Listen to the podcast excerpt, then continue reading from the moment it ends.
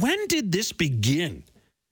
When did certain people, it's not everyone clearly, but when did certain people start to feel so emboldened that they choose to physically confront and verbally assault a person just because they have a differing political point of view? Dr. Lisa Young joins us this afternoon to discuss this. Dr. Young is a professor of political science from the University of Calgary. Dr. Young, thank you so much for making time for us today. I always appreciate it. Thank you. Happy to be here. Uh, when, when do you think this began? This hyper divisiveness in politics, but it seems to be on steroids as of late. Yeah, I mean, I, think there's been some dimension of this in our politics for a long time. Um, but we've certainly seen an escalation of it in, in recent years. And I think there's a couple of things going on here. One is that um, as we have a more diverse group of people in politics, we it, seems to trigger a particular kind of response. And so when I saw the video on the weekend, I immediately thought about some of the things we we heard about, uh, you know, threats uh, to Rachel Notley or Shannon Phillips when they were in government, right here in Alberta. Um, you know, needing security details and and so on. So so that's that's one piece of it. That there's something about, you know, the rise of women in politics, of uh, a more diverse political uh, group of political representatives that has um, brought some of this about. But also, I think social media has has played a role. And watching that video, I was really struck at the extent to which it was really played for the the camera and yeah. intended to be posted on social media so that uh, other like-minded people could congratulate uh, uh, that individual for telling the deputy prime minister off that way. Yeah. I mean, I guess that, that I mean, we're going to chat with a psychologist in about, you know, 17, 18 minutes from now, Dr. Young, about that. Like, is it ego driven? Is it insecurity and ag- adequacy? There's all these feelings that might be mixed into this.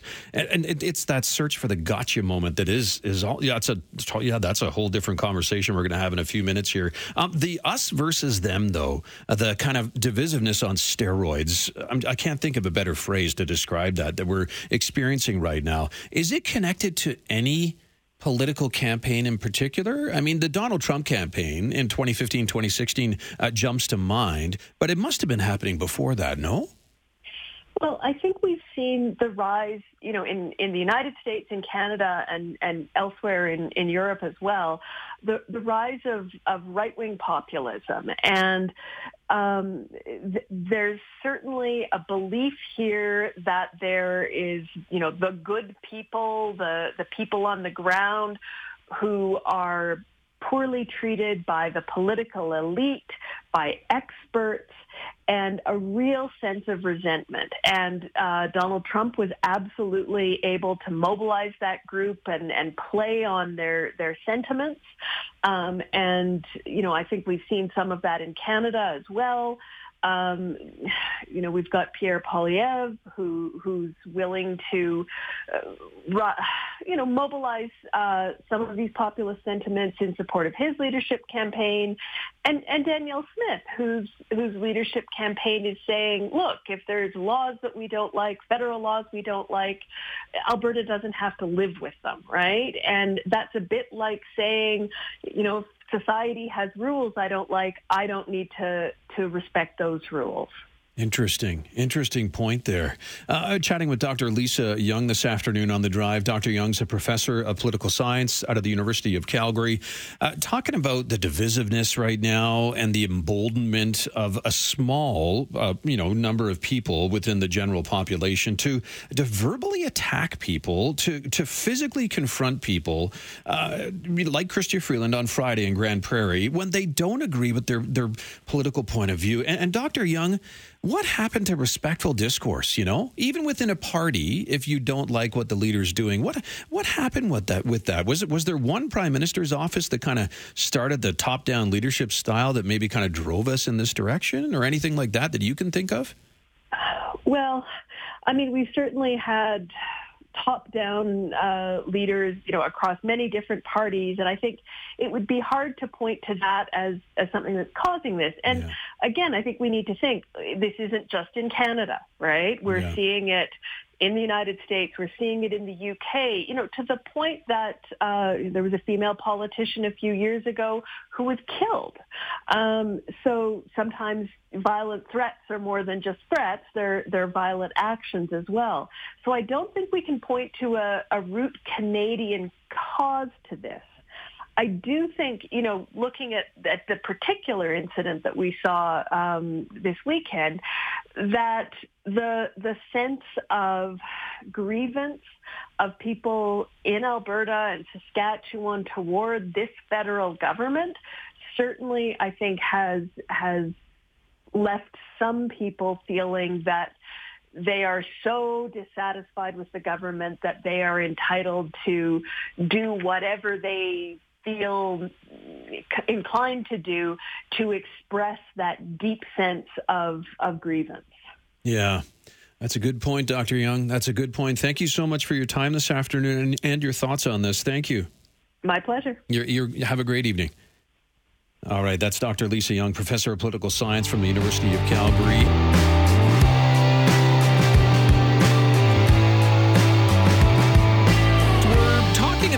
Happened on Friday to Chrystia Freeland. She was verbally attacked, verbally abused.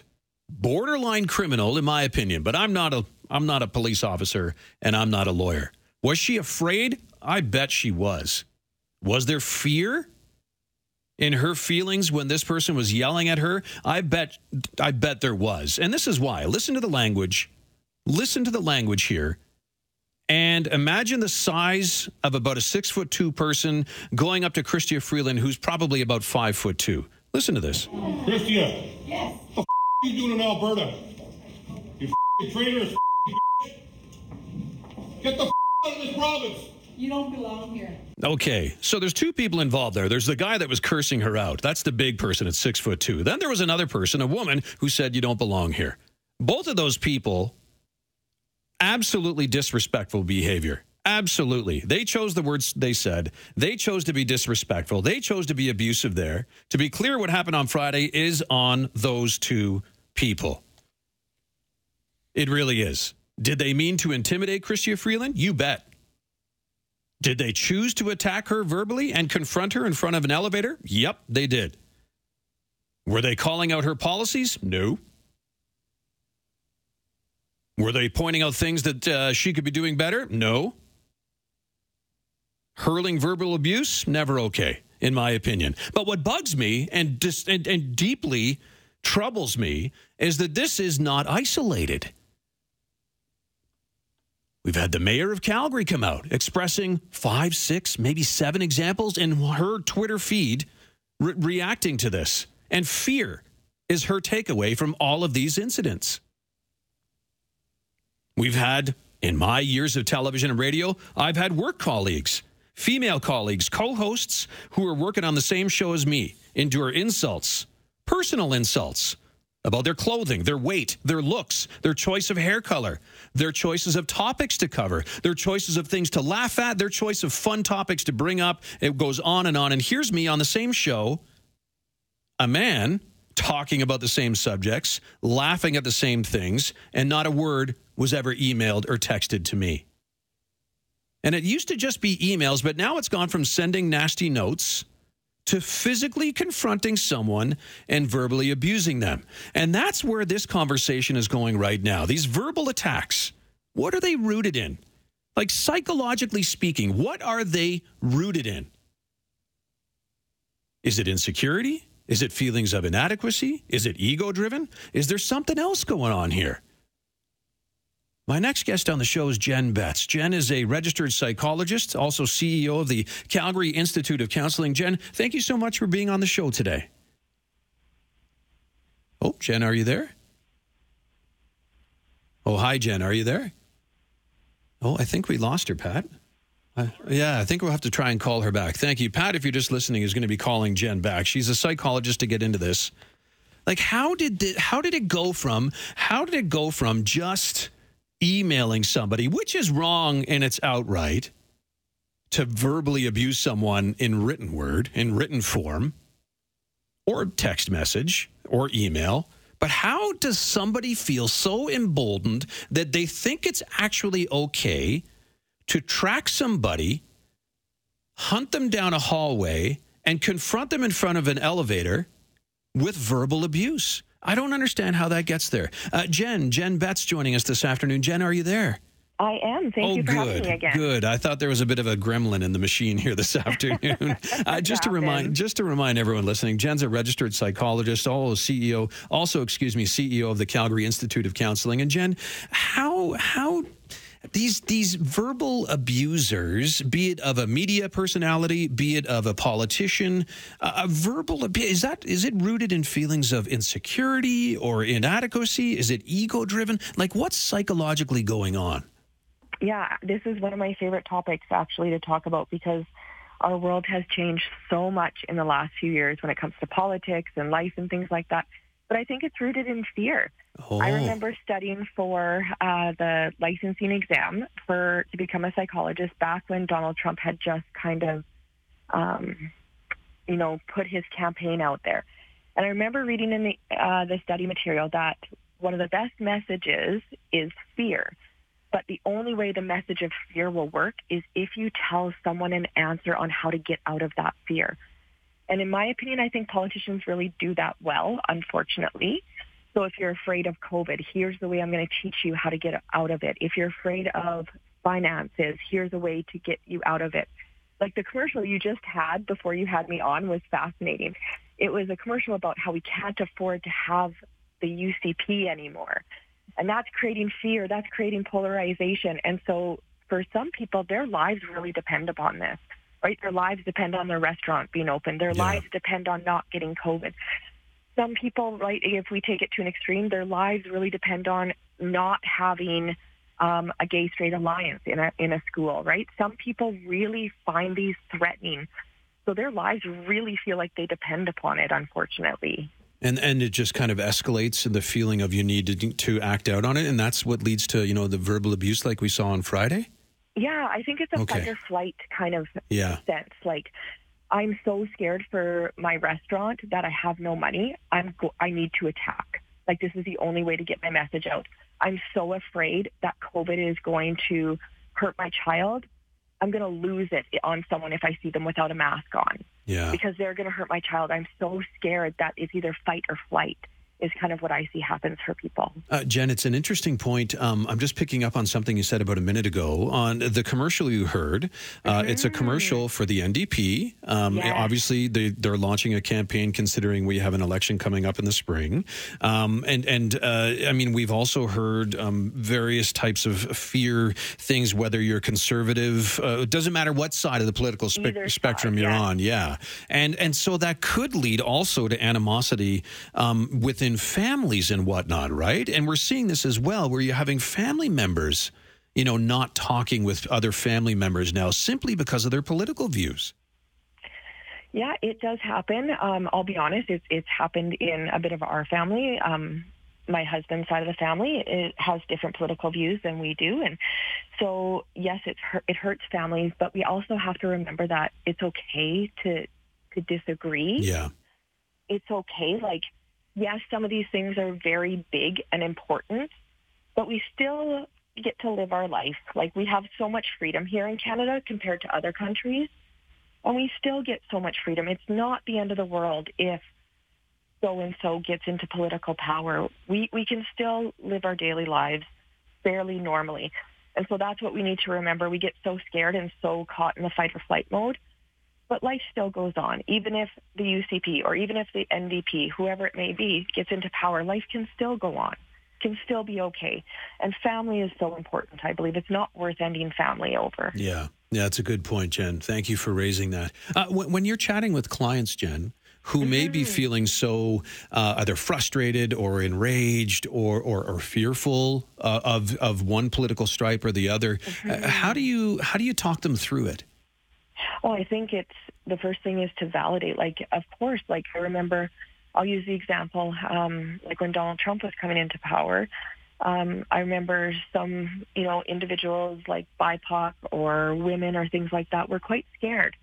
Um, they were afraid of, you know, what would happen if, you know, he got in power and what would happen here in Canada, how things could change. And so I think it's important to validate people's concerns because people do have valid fears, right? Like abortion rules is one that's happening right now, or there's more attacks against Muslims in the last, you know, five years or so. And so we all have fears, but we have to validate and then we have to start being proactive. Okay, so this is what's going to happen. How can I take my power back though? Because we think like if so and so politician comes into our lives, all our power is gone.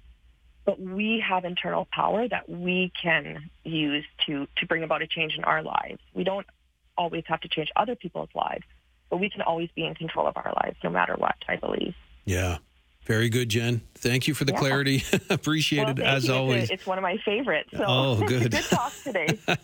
Thanks, Jenn. Have a great evening.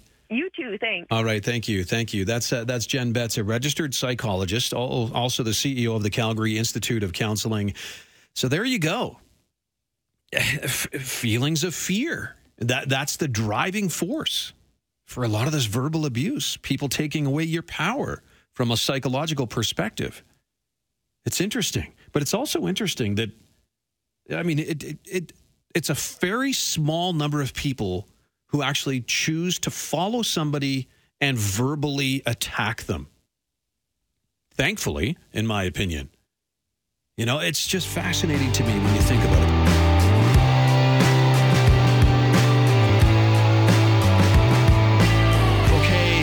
Back to school week. It's happening. This is not a dress rehearsal. This is real. I know many of you, like me right now, trying to wrap your head around, you know, getting back into that routine, the back to school routine. It's especially strange, at least for me, at least.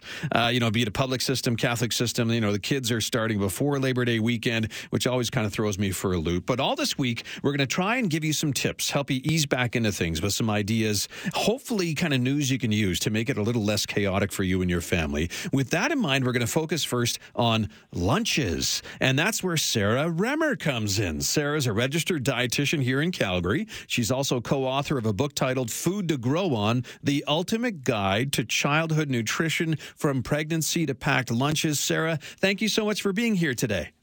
Aw, thanks for having me, Ted. I, I love picking your brain, Sarah, because you always give me lots of ideas when it comes to making lunches, right? And and again, oh, I got lots of ideas. Oh, good. Okay, so so where do you think we should start here? Is, is planning kind of the first step in this process?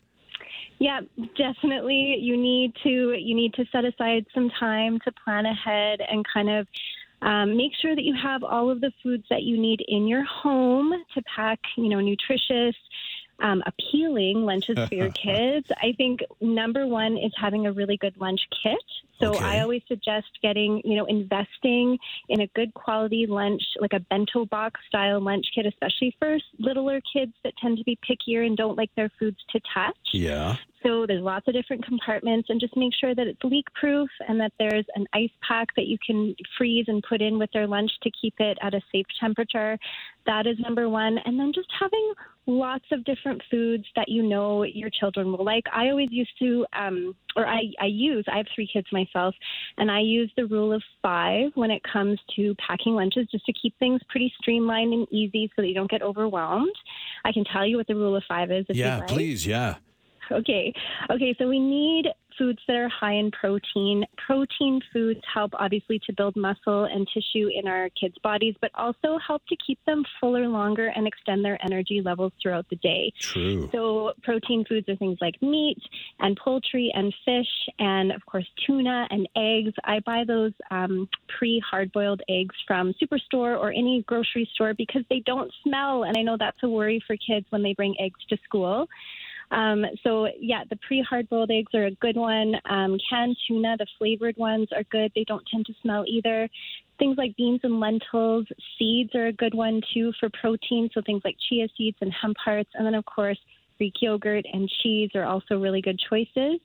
And then you want to add in at least one fruit and at least one vegetable, and you can kind of, you know, with your child decide what their favorites are. Add lots of variety and color. Fruits and veggies are, of course, important for antioxidants and vitamins and minerals and fiber.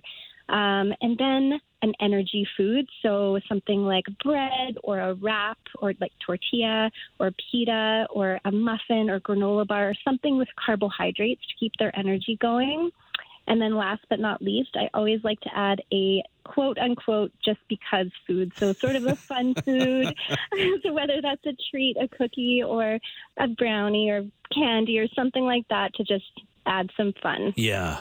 And you know what? To be honest with you, I guarantee you, at least for my seven year old, that's the first thing eaten is the fun oh, food. absolutely. absolutely. But it's, you know, just showing kids that every food can fit and, um, you know, it's something for them to look forward to in their school lunch. No kidding. No kidding. Okay. So that's the rule of five. I love it. Uh, great Mm-hmm. advice. D- do you recommend, Sarah, that you kind of test out?